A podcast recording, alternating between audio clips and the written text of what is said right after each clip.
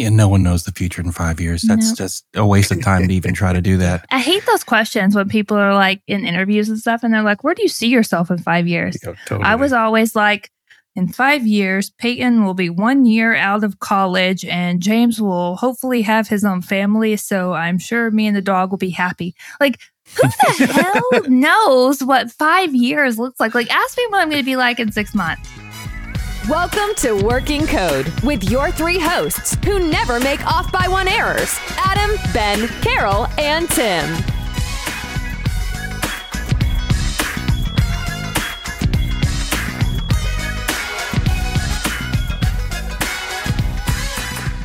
Okay, here we go. It is show number 89. And on today's show, we're going to talk about what makes a good product roadmap.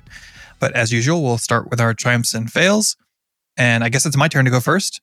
So I'm going to start us off with a triumph. I finally, this week, we had our kickoff meeting for our SOC 2 compliance product usage with our team. We picked a product, we paid the bill, and, and got a couple of people together on a video chat and got to see a little bit of a tour of the product and actually like put some real data in there and the product is now moving forward it's no longer just an idea now some things have happened um, i've actually i've actually done a couple of the integrations. So some of the evidence collection can be automated and i've integrated for example like github already and it will check that our we're using branch protection to enforce that everything that goes into production is goes through a code review. That's one of the requirements based on our trusts TSC's trust service categories. Anyway, so SOC 2 is rolling and still I managed to get some other like quote unquote real work done too this week. So So take a step back. So the SOX audit that I remember doing back in the day was because we worked with a company who were with multiple companies who were publicly traded.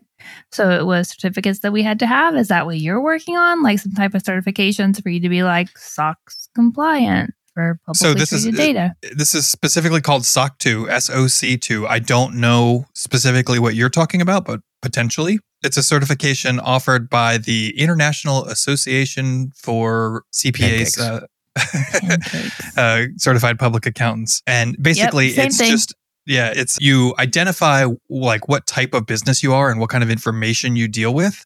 And then that specifies certain rules that you need to abide and policies that you need to have and that sort of thing. And, and that creates a list of all these things that you need to do to achieve the certification. You prepare everything that you need to prepare, gather the evidence that you're actually encrypting data at rest, encrypting data yeah. in transit, whatever. Yeah. Yeah. And then you pay an auditor from some, as far as I know, they are a CPA. They're from the IACPA and they come in and review all your evidence and make sure that you're compliant with all the policies. And then you get the certification. And nice. some of them are uh, like there's type one is that you do it it's just a point in time like as of this moment we everything that we have and are doing is compliant and type two is we are on a continuing basis renewing that we ha- are still doing all of the things that we're supposed to be doing. And it's like a yearly sort of deal. And then what it is it, it, you can go into like a sales meeting with the the head of IT uh, of the client that you're trying to sign and you can show them like look we're SOC 2 compliant with these particular TSCs and that then they can feel good that you're doing the right thing is the Yeah. idea So Okay. thing that drives me crazy about those is so really th- there isn't a SOC 2 standard. It is you say, here's what we're doing to make sure that no one is going in and altering Mhm. your financial data, that we're, we have controls in place. So you tell them what the rules are. And all they do is they tell you if they think those rules are reasonable. And then you give documentation to prove that you're doing those rules. But there's really no data audit. hmm yeah it's a it's kind of an attestation what is the audit they do where they come in and they're like, oh, in your non production environment, we see that you're storing credit card numbers that aren't encrypted.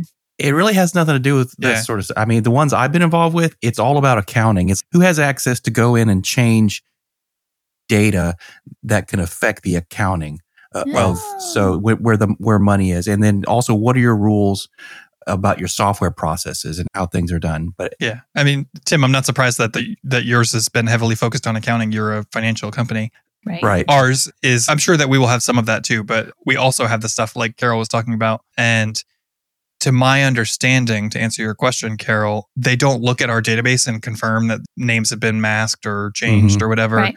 What they do is they there is a requirement that you do XYZ and you show them that you have a policy that every time that you do, a, as you referred to it, I think last week, an NPE refresh, non production environment Yeah. refresh, part of that refresh includes like a data sanitization step. Right. And you can Got that. show proof that it's on the checklist of things that's supposed to be done. And somehow you're supposed to be able to, and maybe I'll know more about this in the coming weeks and months, but you're supposed to be able to prove that you're actually following the checklist. oh, that's and if you can prove all of these things and provide evidence that convinces your auditor, then they will give you credit for it and you can get the certification. So I don't know if this was for the SOC 2 compliance that we did or for some other type of audit, but I feel like there were also cases where you could mm, present arguments why their rules weren't important. Like they could say Mhm. every computer has to be password protected, and you could present evidence.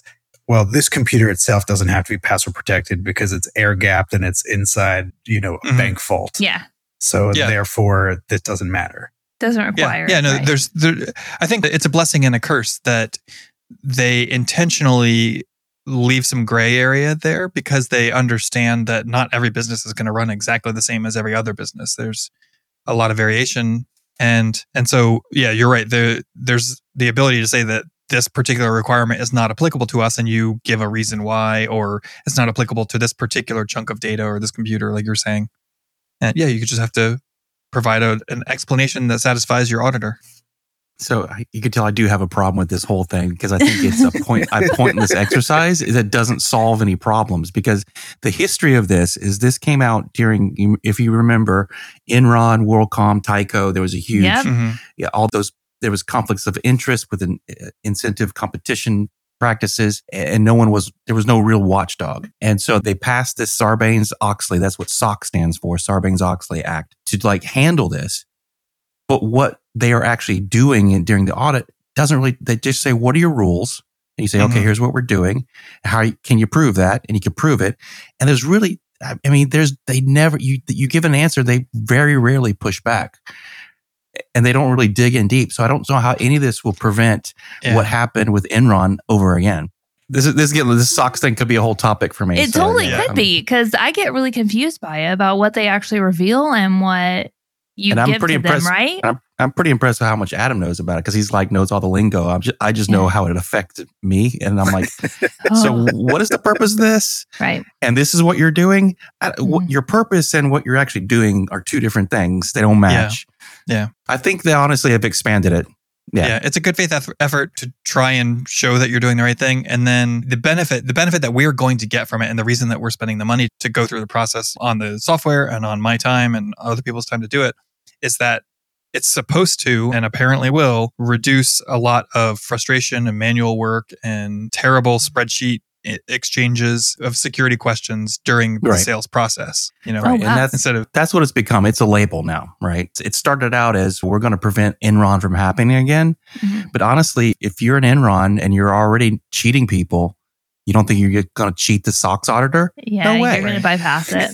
so it's become a good housekeeping stamp of approval. It's what it's Mhm. become. And companies and these auditors make a huge amount of money and spend a whole lot of your time to get this stamp of approval so you can hand it to another company and say, hey, look, we're above board. yeah, When in fact, you could totally not be above board. right. Yeah. And I mean, that's the, the But reality of the look that way. situation is that like 80 plus percent of the stuff that this is telling us that we should be doing, there's a really good chance that we're already doing. And the other Right. 20% is either like we didn't know or doesn't apply or like we just hadn't gotten to it yet or, or that sort of thing.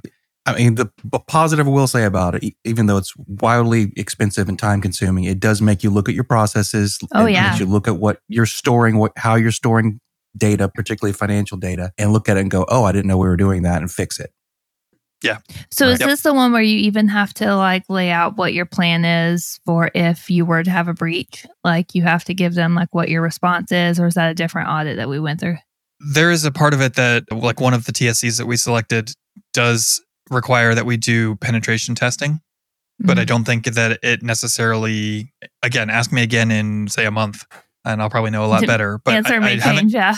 yeah, I haven't come across anything yet that is like, okay, in the event of a breach, this is how we'll handle it.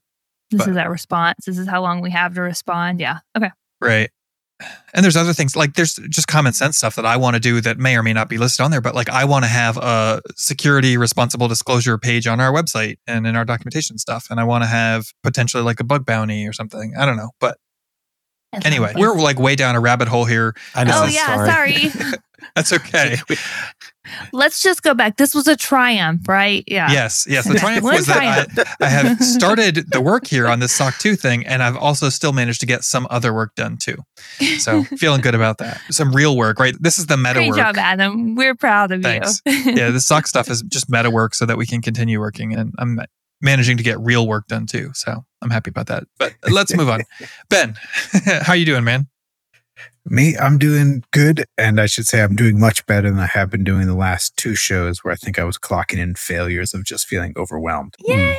Good for you, man. Yeah, I'm, I'm going triumph today, hard triumph. And uh, I'm, I feel like over the last week or so, I've made some really exciting steps at work. So fundamentally at work, we deal with prototypes and prototypes are composed of flat PNG and JPEG files that people upload. And I have, for the last few years, been very enamored with this idea of breadboarding, which was presented by the people from Basecamp about creating super low fidelity, more like brainstorming ideas than actual designs. So you can design a screen just by saying what's supposed to be on it instead of being quote unquote bogged down with design itself. So like here's the title of the page, here's a bullet list of what's supposed to be on it, here's some calls to action. And like that's the extent of just kind of getting what's in your mm. head out on paper. It's a prototype for the prototype. Yeah, exactly. That's a, that's a great way to put it. And I was like, it would be kind of cool if we could somehow overlay that concept onto the functionality that we have at work. And uh, ideally, what I'd like to do is create some sort of form where people can start to enter information. And then I snapshot that as a PNG. Now, there's a really cool library called HTML. I think it's, let me check. It's called HTML to Canvas. Yeah, HTML to Canvas by this guy, Nicholas von Hertzen. And basically, you can just take a screenshot in the browser of the currently rendered page. And he does it by looking at the runtime styles of all the elements on the page and writing those to canvas and then taking the canvas and creating a blob that he then converts to an image. And it's really cool. And, but we talked about this the other day, I think, in the notes to self that if I need to introduce a third party dependency, now I have to go talk to security. So many steps. Yo, and on the HTML to Canvas page in the About Me somewhere, I think in the GitHub About Me, he says this is not production ready. You should not be using this for a production Hmm. application.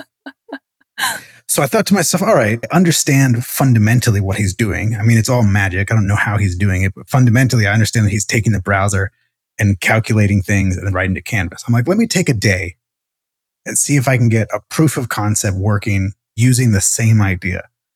And over the course of, I think it was a Wednesday, I took an entire Wednesday and I basically just got here's a div with a title and here's a div with some text and here's a div with a button. And can I use things like window.get computed style and, dot get bounding client rect or whatever it's called and essentially say, here's the paddings and the borders and the font properties and here's the top left width and height of the element. Can I then do canvas 2D rendering to, to try and render this as an image? And at the end of a day, I had some blocks and some text doing some things. No And way. yeah, it was very exciting. So Yay. I was like, okay, so cre- then I created a modal window in our application where you could build this little thing and you could hit publish. And essentially what it does again is it just takes all that jazz that you put together, renders it an image, and then uploads it to the same existing upload image API that we have today. So essentially I'm just creating like a very poor man's sketch application. So then I got that working. And then I'm like, yeah, but it, it kind of sucks that you can't edit it because once I flattened to it an image, there's no data. So then I had to build a data table to persist the kind of JSON blob, which meant, okay, now I'm going to create a, a MySQL table that has a JSON column. And I've never done that before. So that was really exciting. And then I don't know, it was just, I baby babysat my way from this. Let me take a day of R&D to see if I can make this happen at all to like a week and a half later, I feel like I have a fairly full fledged feature in the application running where people can create these breadboard placeholders, come back, edit them, see how they're overlaid on the screen, create links between them using the existing functionality. And I don't know, I just feel like I took the this like spark, this baby spark of an idea, and I grew it into a adolescent teenager who uh, apparently doesn't want to learn how to drive. so do you have this out being used? Yes. Oh yeah. Nice, nice. I'm on I'm on the legacy platform. I don't wait yeah. for anything. No. so your development not only is out there, it also does not contain a note that says not production ready yet. I think that's a win in itself. Ben was just developing it in production over FTP. Yep. Nobody knew. Checks out. Can confirm. so hang on. I want to confirm something real quick. You're saying breadboards, like the food bread? No. So there's a, there's an, I think it's from an electrical engineering term. Oh, yeah, yeah. Okay. Breadboards kind of are like a thing you put chips on, I think. Yeah, yeah. There's a, um, yeah. When you're putting together circuits, you can use a breadboard to verify you've got everything that it, it works. works. without like soldering yeah. it together. Yeah. yeah. Yeah. So I, I, think that's where they that's where the 37 signals guys. I don't know if they coined the term from a software engineering standpoint or if they just or if they borrowed it from somewhere else. I mean, clearly they borrowed it from the electrical engineering breadboard, but I think that's the idea is it's very rough proof of concept, just mm-hmm. seeing if the idea works before you actually pour any design effort into it. Right. that makes sense total like side tangent from that. We got the email. We never do that. we got the email that was like, "Hey, while you're doing your career conversations, we think that you guys should totally talk about the 4 Ds of software development and about how design's important." Well, I was like, "The 4 Ds?" I was like, "Are we talking about some type of like anatomy here. I was like, what the hell? And I immediately went off on this is not a software thing, right? And I Google it. I'm like, oh, look, it is a real thing. so yeah. So Get your I mind up the gutter, Carol. I don't know where things like come from or how they evolve, but calling something the four Ds of what we do is not what I think of when I hear four Ds. Yeah. Mm-hmm. Anyways, yeah. So uh, before we move on, Ben, I, and I don't want to throw a wrench in your gears or anything here, but yeah. talking, uh, hearing you describe how this works, where you're like sort of trying to redraw HTML elements in the in Canvas so that you can get a screenshot from JavaScript, and then I assume that you're like uploading that image so that it can be yeah. saved on a server or something. So, I mean, if server side control is in the is an acceptable path to take, I think that there's an easier way to go about this, and you'll get something. And now, I get that the whole point here is for it to not be pixel perfect, but if you already have some HTML or if you can easily throw together HTML to represent what you want to represent, it is really surprisingly easy to use Puppeteer to like pop open a browser instance and tell it to take a screenshot and save that. So you can just be like, yeah. here's some HTML in a file, give me a screenshot. 100%. And again, if this were not the legacy application and mm-hmm. people mm. would not wring their hands at me adding infrastructure because infrastructure, oh my God, we're doing just now in the light of all of the to say it nicely, the reorganization that we've done lately mm-hmm. at work. Uh, we've been doing a lot of cost analysis of the platform and AWS and Lambda and all that stuff. Oh my God. We have petabytes of files stored on S3. I literally have never known anybody who had petabytes of anything. I let a, you have to be in a registry for that? I, I don't. It's. it took him a second. Took me a second. Yeah. I mean, that's just sorry. I forgot where I was going off. Oh yeah, yeah. So the idea of adding additional infrastructure to do anything is like not a conversation that anyone at the organization is going to have at this time. But yes, I agree. Fair enough. That yeah. Doing it. This was again. This was the path of least resistance. Sure. And necessity but is the, the mother of invention. The most frustrating thing is so I took this concept, I got through the R&D, I proved it out, I built it, I deployed it, people are using it. I have analytics on it showing clicks and some interactions. So I put it into our internal TV demos channel and like one person, yes, like one person was like, well, that's cool." And it's like again, I understand no one's on the legacy platform. I'm sure 80% of the people look at my video and wonder why I'm even working on the legacy platform at all. But it's like it's built up so huge in my mind, and I'm feeling all the celebration and I'm seeing the journey and overcoming hardship. And then to put it out there and get like almost no feedback. It's very, it's it's incredibly demoralizing. But listen, we want to join this thread, like this channel, just to give you props because we love what you do.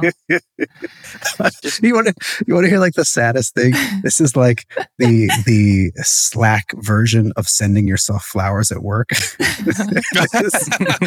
oh man, let's go. Let's hear it. I will post my video and then I'll just put like a whole bunch of my own emoji reaction, like some re- like all the reactions on it. I'm like these like are all party the things panda. People, yeah, yeah. I'm like these are all the things people would put on there if they care. If they care. Listen, you're just making it easier so no one has to like reply. Like they can just click on your automatic like entry. They're like, Yeah. Party Panda, yes, Exactly. plus one. There you go. There you go. Paving the path. oh, all right. So Great that's job me. on winning. Great job, Ben. Thank you. Thank you. Thank you. It feels good to be back. Tim, what about you? What do you got going on? Curse you, Ben. You transferred your fails to me.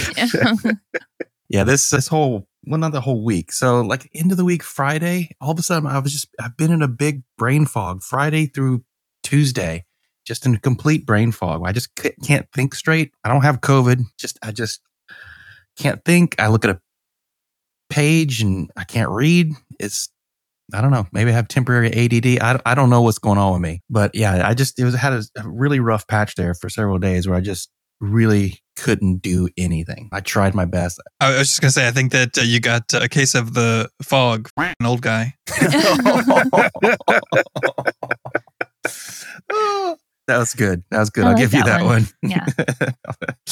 and maybe the kids did start back to school. And on, on previous podcasts, I talked about I sort of have this sort of mental hang up about going back to school because I was bullied in- school. So maybe that was it. But yeah, finally by Wednesday it lifted and I was back in the game. And today I had an extremely productive day. So I'm pretty happy about that. It was woo. it's like mourning the waste, mourning the wasted time, right? It's like all I, I, even over the weekend, when I didn't have work to do. I couldn't do anything around the house. I could, I watched, I just watched, I binge watched TV pretty much all day long and just barely got out of bed.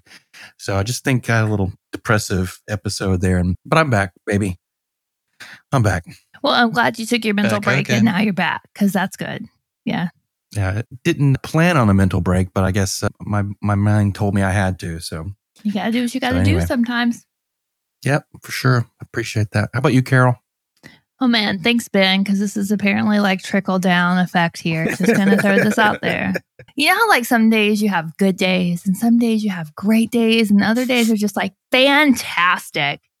Can confirm. I've had none of those lately. Let's just be clear. I just I am ending every day with a list of things I need to accomplish tomorrow, bigger than what I started with when the day started. And it's just piling up. And I know it's because of the time right now. We're at like a quarter in, we're doing reviews, and I'm pretty like serious about when people tell me something, like I take it to heart and I work very hard to resolve issues for my team because I care about how their success is. So when I'm like reviewing some of these requests, I'm like, okay, let me go into these reviews with the ability to actually answer like what their concerns are, which takes up a lot of time of just being like, okay, let me go find the answers to these questions. So then the list of things from yesterday just do not get accomplished. And then tomorrow's list is just even bigger. So last night I couldn't sleep. So I ended up getting up at like 11:30 and was like, I need to write code. Like this is the only thing I need to do because Oh, right man. now laying in bed, I know how to fix this.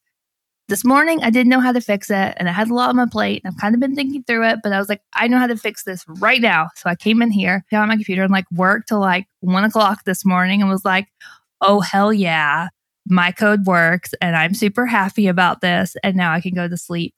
So then I got this morning, like 6 a.m., and was like, let's go. And then I was like, actually, I'm going to sleep another hour. but then I was like, let's get up again. And now let's actually get going. So when I was going this morning, I actually felt more motivated because I actually pro- like solved one of the big problems that's been lingering around all week. But I still just am ending every day with a to do list that's just growing and growing. And I hope by next week I can get out from underneath that and actually start making progress on some things. But the good thing is, is the top things that I'm checking off are things that people need for their career and for their growth. So I am proud of what I'm checking off. It's just it is frustrating to not end at some point. Is this, do you think, because you've taken much more of a management role the last couple of months, or is it just? Yeah. So- it absolutely is. That's exactly what it is. And it doesn't help that my boss told me, I am so happy you're taking these things off my plate because he's like asking mm. questions. He's like, Oh, what about this? I'm like, Oh, that's done. That's done. This is done. Like, we've hired three new people. And he's like, What about all these things? I'm like, I took care of them. We got it covered just go back to what you were doing. That was the point of promoting us, right? So then now when things do pop up, I'm like, oh, I'll take that on. Like you go do your thing. What you're doing is way more important. So I'll take some of this work off your plate. But then my plate just keeps growing. And I'm like, where am I supposed to write code at? Somebody just let me code again. Learn to say no, Carol. Yeah, yeah. The stuff that's piling up, is this coding work or is this management work? Coding work. That is the thing I'm letting slide first. Yeah. The thing that's piling up at the deadlines on the project. So I'm having to like talk to the project owner and be like, hey, this is still not done. Do you want me to offload it to someone else with where I am? Or do you want me to keep holding it? Because here's why I'm not getting done with it. And they're like, oh, no, it's fine. It's fine. This isn't like super critical. You're good. Keep going with it. So then, but that is the very first thing I drop now is what I have to do for code. And people work is more important because growing the team is more important than getting some code out because everyone I'm growing can write the code. Just mm-hmm. make sure they're growing. You're yeah. a force multiplier now, Carol. Trying, trying my best. but next week, I plan to have less of a to do list. Yay. Heck yeah. Yay. All right. I guess that wraps up triumphs and fails. So now let's talk Woo-hoo. about what makes a good roadmap. And and Tim, you kind of brought this in. Do you want to give us the intro here? Yeah, sure. So, so at work, we are a company of many companies. Constellation Software, which is a Canadian company, and has uh, thousands of software companies, all software companies, and they do these things, kind of a best practices thing. So when I was in May, I was at a conference, not really a conference, sort of like a just a meeting of different people from different companies and different positions, and they gave us all an assignment. We had to come up with a topic and then we would, as a group, and these, it's all different roles and different companies, and then come up with a best practices playbook. And the idea is across all these thousand, over a thousand companies, they can build these best practices and have them for whenever they because they're constantly buying new companies. When a new company comes on, they can say, here's the best practice for X and here's the best practice for Y. And so one of the things we chose was product roadmaps. And because to be honest, I've been in a product role. And technically, I'm getting more into a, a, product manager type role, and building a, a roadmap, both internal and external, is really hard. And a lot of the roadmaps that I see that come from other companies tend to suck. That they're not truthful. In fact, that's what we're calling it. Roadmaps. Be honest. What we're trying to tackle is how do you build a honest reliable roadmap. Okay. So, I mean, maybe we should start with you sharing some of the stuff that's in your plan already or your best practice here. I guess for uh, maybe start a little bit from first principles, like for somebody who doesn't really understand what a roadmap is, how is it different from like a project plan or what purpose does it, what need does it solve? All right. So here's how we're defining it. And totally, I'm asking for help here. Come back to you, Carol. So how we're defining it is that a roadmap, it's it's a long-term development plan that provides all the stakeholders with information they need. Now that means nothing, but basically a roadmap is to say we have a current product. Here's how it is now. Here's how it's going to be in the future. So here's things that we're going to add. Here's things that we're going to add new features or here's completely new products as a company that we're going to build and present that both internally to the company because you give a lot more detail to inside the company as to the reasons why and things like that. And then, and also sort of a marketing thing for your existing customers to say, uh, we know the product is this right now, or we know that our product suite is missing these pieces of software, but here's what's coming down the road. And so that's what we're defining as a product roadmap. Are there like dates on this thing? Typically, right? A roadmap is we're shooting for, yeah, yeah, for, yeah, definitely. We're shooting for to have this done within Q2 of next year or and I don't, without getting too far down the road, that's the part that usually I have a problem with. It's like Mhm. what happens if you don't hit that, right? Are you saying you failed? So how do you deal with that, right? It's like software always takes a lot longer than you think. So how do you deal with that? I was going to say like what we do. So like for instance, we have a initiative right now which is to improve our vendor communication, right?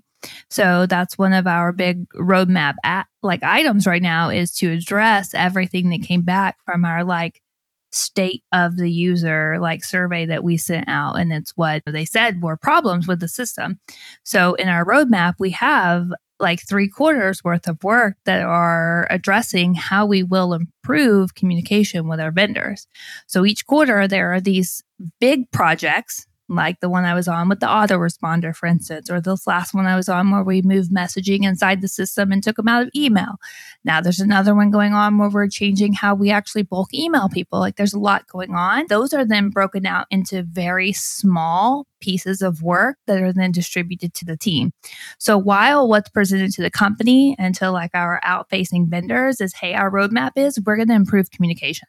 Over the next year, we're going to focus on improving communication. But what gets like pushed down to the team level, to the granular level, to the people doing the work is here is how your work contributes to this big over arching like roadmap.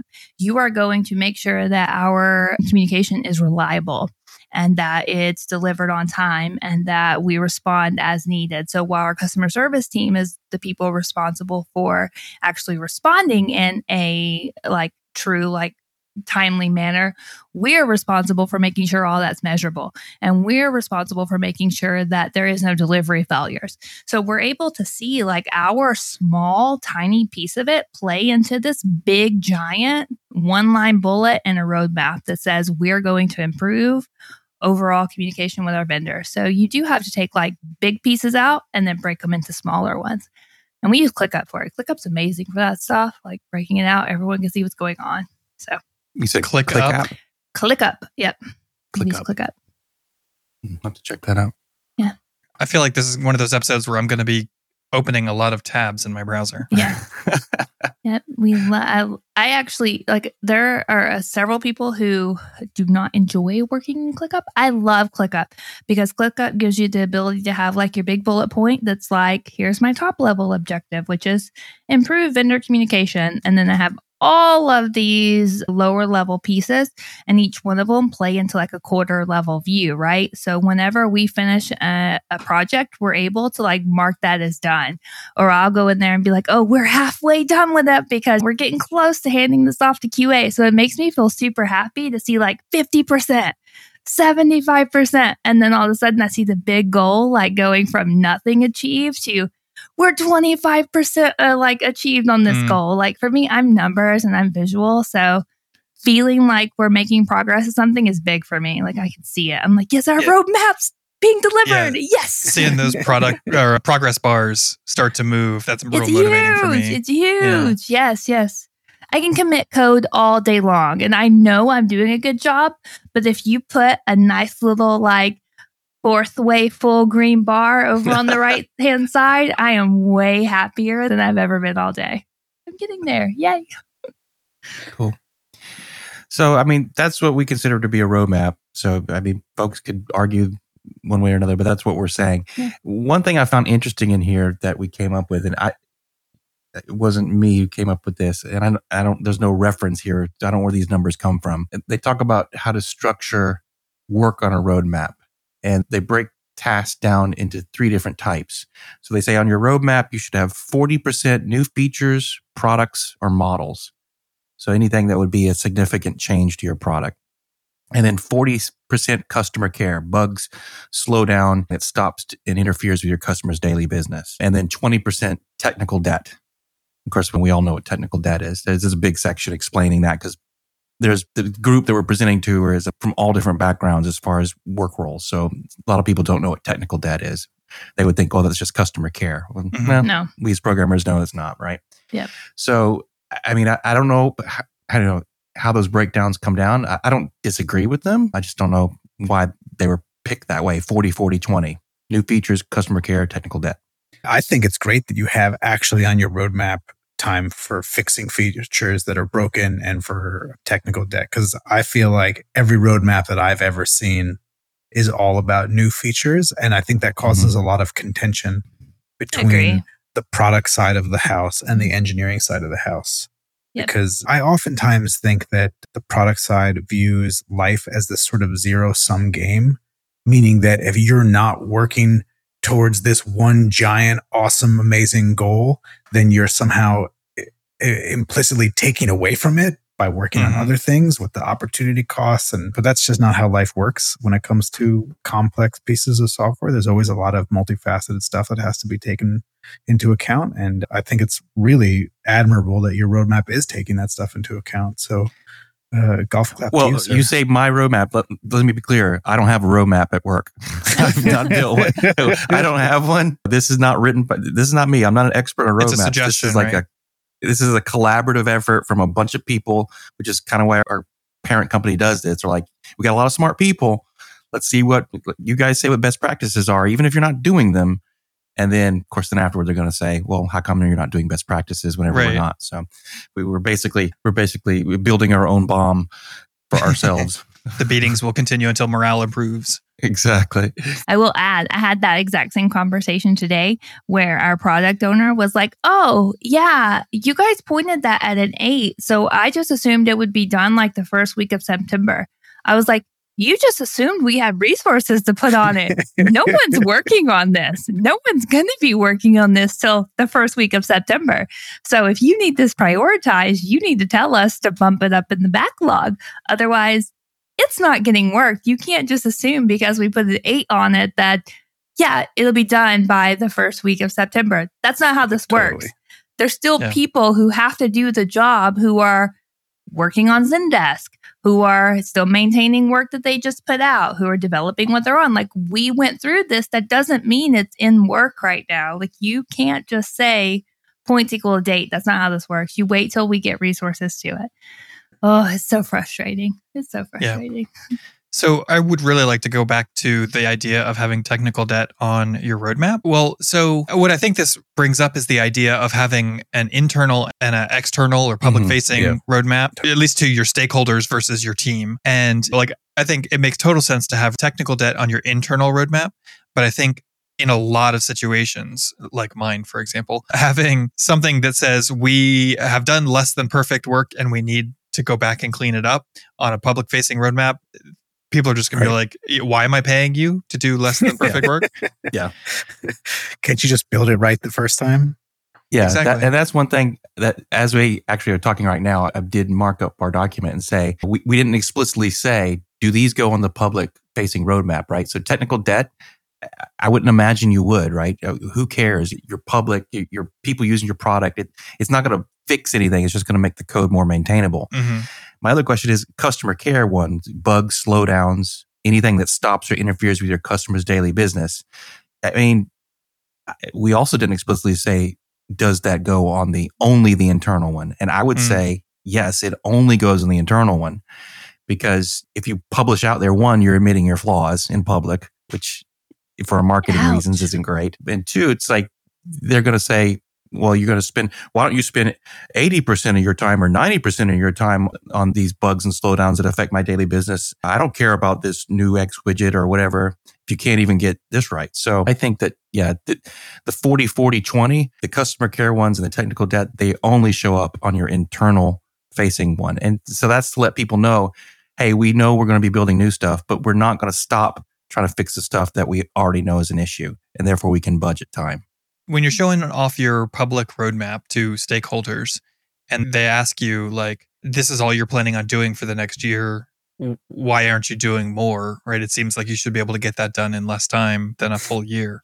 How do you justify I mean, certainly you can say, well, look, if you guys would stop filing support tickets, then we would be able to spend more time working on new stuff. but you have to handle customers and their expectations with a certain grace right? You can't yeah. just be like, this is part of the software thing. This is the way the world works. Sorry, you don't like it, but that's, you can't be, you can't give them the blunt truth. Right. That technical debt right. happens and customer care work is necessary.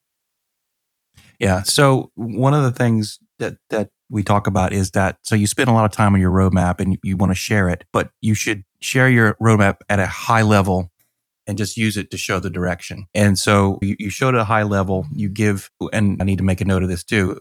We don't cite, cite this, but I would think a good practice would be the internal roadmap. You set certain dates, right? And then you pad out those dates on your public facing one, right? Mm-hmm. So that mm-hmm. if you deliver early, you look like a rock star.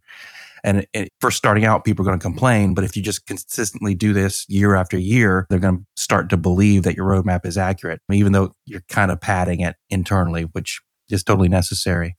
But yeah, talk it. And then for those kind of the question that you gave, Adam, so I think these are things that kind of become discussions with the customer, depending how big you are. We don't have millions of customers. We have under a hundred.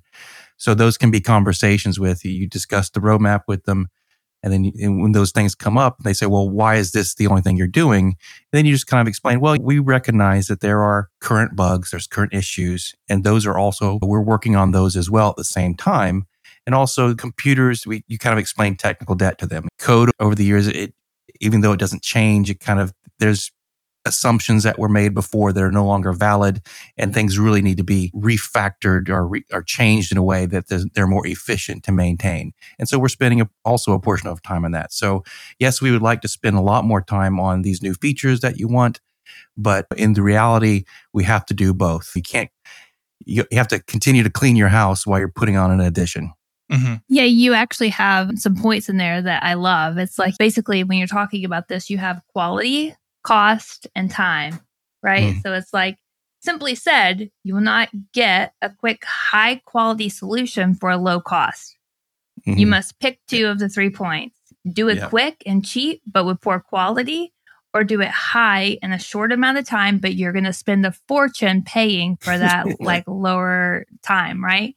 And it makes sense because when you put more money on it to get it done faster, you put more resources on it. And I'm not saying that more resources always means better quality because we've all seen situations where you throw more resources at a project and it just burns to the ground because nobody can communicate with what's going mm-hmm. on. Like it, it happens. But typically that's what happens. Like you're like, okay, high quality, short time doesn't happen. High quality means it takes time to develop, to design, to deliver, like those things aren't quick. And you have to just kind of figure out what are your important things. Do you want quality or do you want it out the door? That's how tech debt happens because people decide yeah. that I want it out the door and I don't want quality. What's more important is that it's here on Monday, not that it's here in seven Mondays from now when you've designed it correctly. And I mean, I think the portion of it that I agree with most is getting buy-in internally. Oh, um, huge, right? It, yeah, because I, I have in the past tried to build product roadmaps and I didn't do this step well enough and it led to my, all my efforts pretty much being wasted, right? So, and depending on the size of your company, that you have different people and, and if it's a small company, multiple people, a couple people, two, three people could fulfill all these roles, but you need buy-in from your leadership team. And by buy-in, if you're the person in charge of product, you build a roadmap, get with your team, and you say, hey, here's all the new products and features, and you kind of build that part of it because typically you'd probably know that. But you talk to your leadership team and say, all right, what new products do we do we need? What things do we need to fix? And you get buy-in from them on that. You talk to your customer facing teams and you say, all right, what are the things that your customers are complaining about mo- the most? What would do, you know, we really need to shore up here. Right. You talk to your development teams and say, okay, what here's our new features here's the bugs because and here's the technical what technical debt do you think needs to be added in here? And do you agree with all these other things? And also legal a lot of times if you have a legal department compliance they're for, yeah they're forgotten right? Compliance how's this going to affect contracts existing and then we, we list human resources. I'm struggling to find out figure out what they could add to this. I don't know. Human resources tends to deal with the employees that you have but that's what we're saying but so uh, the thought is get all your stakeholders involved as early as possible, act for feedback, react on it, get confirmation and approval from all of them, and then communicate on a regular basis internally about how the roadmap is progressing so that you can explain any sort of issues or things that are coming up with it. So, for human resources, I think it's important for us because when we're asking our teams to deliver something, if our people we call them the people team, right? So if our people team don't have a clear understanding of where the company is going, it's hard for them to protect the people, right? So you need their buy-in because they're the ones that have to protect your employees. They're the ones that help keep people happy, who help understand the market, who help understand like hiring, all of that stuff. So they need to have an understanding of what you're requesting of your people before they can protect them. Yeah. Okay. Yeah, I could see that. Yes, I was thinking. So maybe you're going in a new direction, and it's going to require new technology, which requires new hires, right? Yep. So human resources, like, oh, I need to start thinking about recruiting. Or you're about to force some people onto some overtime who haven't been on overtime before. And you're like, look, we know their deadlines, and somehow our people team can just say things way nicer than I can. Cause I'm like, dude, it sucks. We have to work at 6 p.m. tonight, but suck it up, buttercup. We're getting through this. and for some reason, the Ooh. people team just make it sound all flowery and nice. And you're like, okay, cool. I would do that. So, how often should you be updating your roadmap? And like, I've I could think of like, okay, we're going to release a new update to the roadmap every year, right? Or every quarter. Or I feel like I've seen some companies that just have a continually updating roadmap. It's like, okay, time Like is passing all the time, and yeah. Yeah.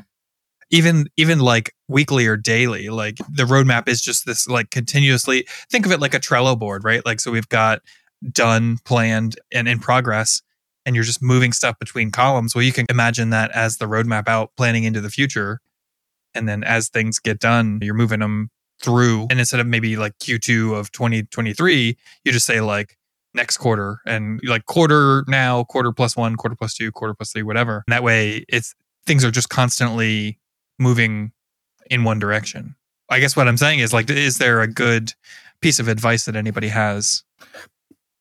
There's Well, nothing in here on that. That's a good question. And then sort of dovetailing with the idea of how often do you update it, how far out into the future do you look? Mm, Not bar. Yeah, Like- that's also not in here. Like I get there are some big pictures, right? But the state of like for what I do, our software is all about the state of mortgages, home sales, inspections, like all of that's what my software does. So ours is fluctuating based off of things like refinances, things like home sales, homes available. So as that changes, like our roadmap has to change to match the market. So we're in a market that isn't quarter to quarter, there are big changes. So we have to change what we're doing. So, like right now, our initiative is to be the number one provider for products that digitize like modern appraisals. So, of course, there's a ton of efforts under that, but that's where we're trying to go is somewhere that takes you more modern and digitizing what we do. So, it's great, but if in six months everything crashes, then our roadmap has to completely change from what it is. Like COVID completely changed our roadmap we went from trying to be more in house and more people focused to now we're doing everything via point of contact, taking pictures of their own homes. So I think part of your roadmap planning depends on what your market is and what's available to you and where you're going with it. Mm. So five years is great, but three months is really important sometimes. yeah, no one knows the future in five years. That's No. just a waste of time to even try to do that. I hate those questions when people are like in interviews and stuff and they're like, where do you see yourself in five years? Know, totally. I was always like, in five years, Peyton will be one year out of college and James will hopefully have his own family. So I'm sure me and the dog will be happy. Like, who the hell knows what five years looks like? Like, ask me what I'm going to be like in six months. I'm going to be trying to be the best version of myself I can be. Like, I don't know. Like, I don't know. Five years. That's weird.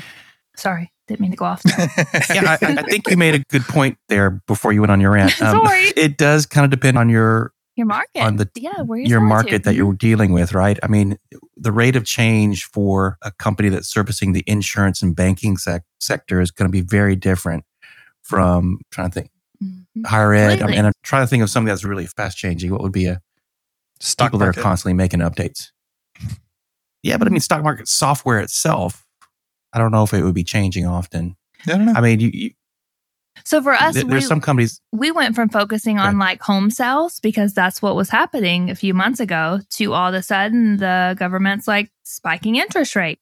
So now all of our products that we're focusing on are refinances, are HELOCs, you know, your home equity line of credit.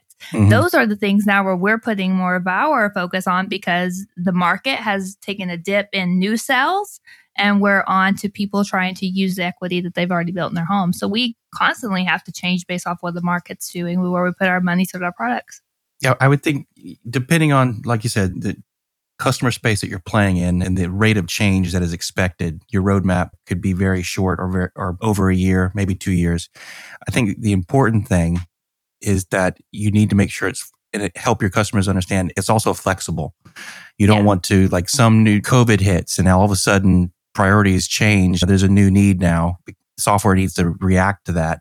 You're not going to say, nope, nope, nope. Our roadmap said we're not doing anything like that. We're stuck so here we're for three good years, boys. Right. Yeah. yeah. Yeah. So you react and say, here's, but you have good reasons. Here's why we're changing this. Mm-hmm. We're adding this new feature because it makes sense right now. Yep. We're pushing this one further down the road, but it's still on the roadmap. Yep. So the roadmap really needs to be a dynamic living document, I think. For whatever reason, this just reminded me way back in the day. I think I used to watch Shark Tank. I don't know if it was Shark Tank or a precursor to Shark Tank. Like that's where the where they come on with their ideas and yeah, like, hey, yeah. buy my product. And okay. Sometimes people come on with a product and it's just clearly a terrible idea. like like you can't wrap your head around how anyone would think it's a good idea. And the judges would be asking you, Oh, how much effort have you put into this? And they'd be like, Oh, I've poured the last 20 years of my life into this and I've refinanced my home and I've taken loans from all of my family members. And it just, at some point, you have this vision of what you want a product to be. And no amount of evidence will convince you that it's the wrong path. And it's, yeah. it, it's like you have the roadmap has to be a guide, not a master. And sometimes yeah. I feel like people get tunnel visioned into this is what's on the roadmap. So we can't deviate. And no matter what our customers are saying, we can't deviate. No matter what our engineers are saying, we can't deviate. But it's so hard to know because like there is something to be said about grit and determination. And there are people who win by sticking to their guns. But clearly there are people who have no sense of reality and ruin their lives by sticking to their guns. It's hard to, it's hard to know. I think with the roadmap, that when you communicate with your customers, there's three things that can happen. One, they just go, "Oh, that's nice," which means they're ambivalent to it, or they don't even say anything. Two, they say, "Hey, do you think you can move this feature up sooner?" And now they're interested, or they're like, "Oh, we can't wait for that." All right, this is a legitimate idea. Or three, they're like, "We have no idea why you're working on that. Who's going to use that?" And so that feedback is invaluable because yeah. otherwise, if everyone is like, okay, that's nice. You might go ahead and build all these things and eh, it doesn't really increase revenue or increase performance or increase happiness at all. Yeah. So I think it's a good tool for, and that's why it has to be dynamic. If people are like, no, we hate that idea, or they're like, we don't care about that idea, you, you take it off or you move it further down the road and put something else that, that they're more interested in. And we like to take the information given back. We're like, okay, it sounds like you probably want this. So we're going to pilot it. So, like, we're going to develop this very slim version of what we think could be the product. And we're going to just open this up in Idaho or in Florida because everybody loves Florida, right? So, we're going to open this up in Florida. And then, if Florida and Idaho give us back great results, then we're going to actually invest the time to full market this and then open it up to the company. So I think first, like you said, you get the buyback from the people who are using your system, who are your market, who are the people who know what's going on in it. And then you're like, okay, sounds like it's doable. And then either you decide to do it or create a very slim version of it and create a pilot and see how it goes and then grow it. Hmm. That's cool. That's a good idea. No, you guys are giving me fantastic feedback. This is great. Hey. This is mostly unrelated, but some, sometimes I think about it work. We uh, uh, people on the product side of the house, I feel like sometimes have an, an I want to call it a strange aversion to just doing things for our most mm, high money clients. Like I, I probably can't, you know, like Acme Corporation. Let's say theoretically, Acme Corporation has a two million dollar a year contract, yep. and their admin comes and says, Hey, it'd be really great if I could hit a button and generate a report for mm. something that no one else will need. And the product people look at that and go, oh, well, that's not really generally applicable. I don't think that'll help anyone. And I look at that conversation, I'm like, that's a $2 million a year contract. I don't care right. if it helps anyone else. Like, I feel like it would be cost effective to literally dedicate an engineer full time to them and just build them whatever they want because there's no way we're paying an engineer $2 million a year.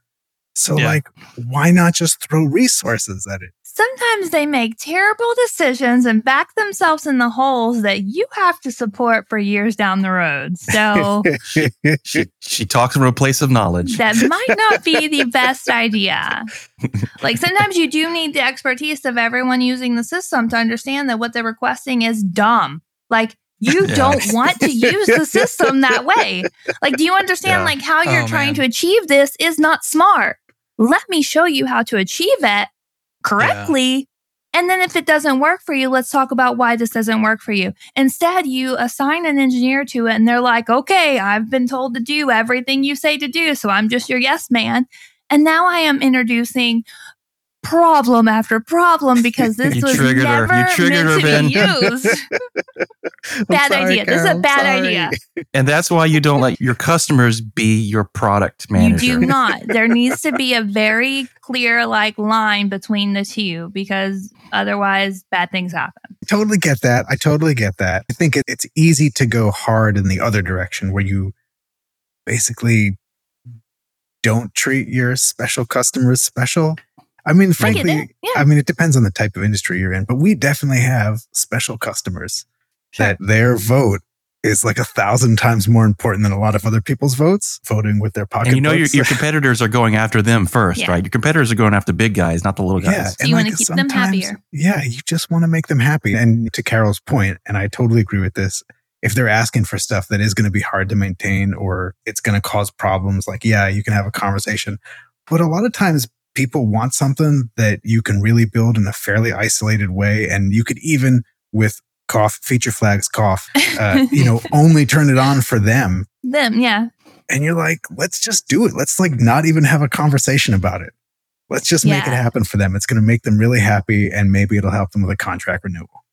Like as you're saying that, I'm thinking about how many places through the code base we have right now where it says if this customer this way, else everyone else, right? Because we're like, Yes. okay, you were a big fish, so yeah, you get some custom logic in here.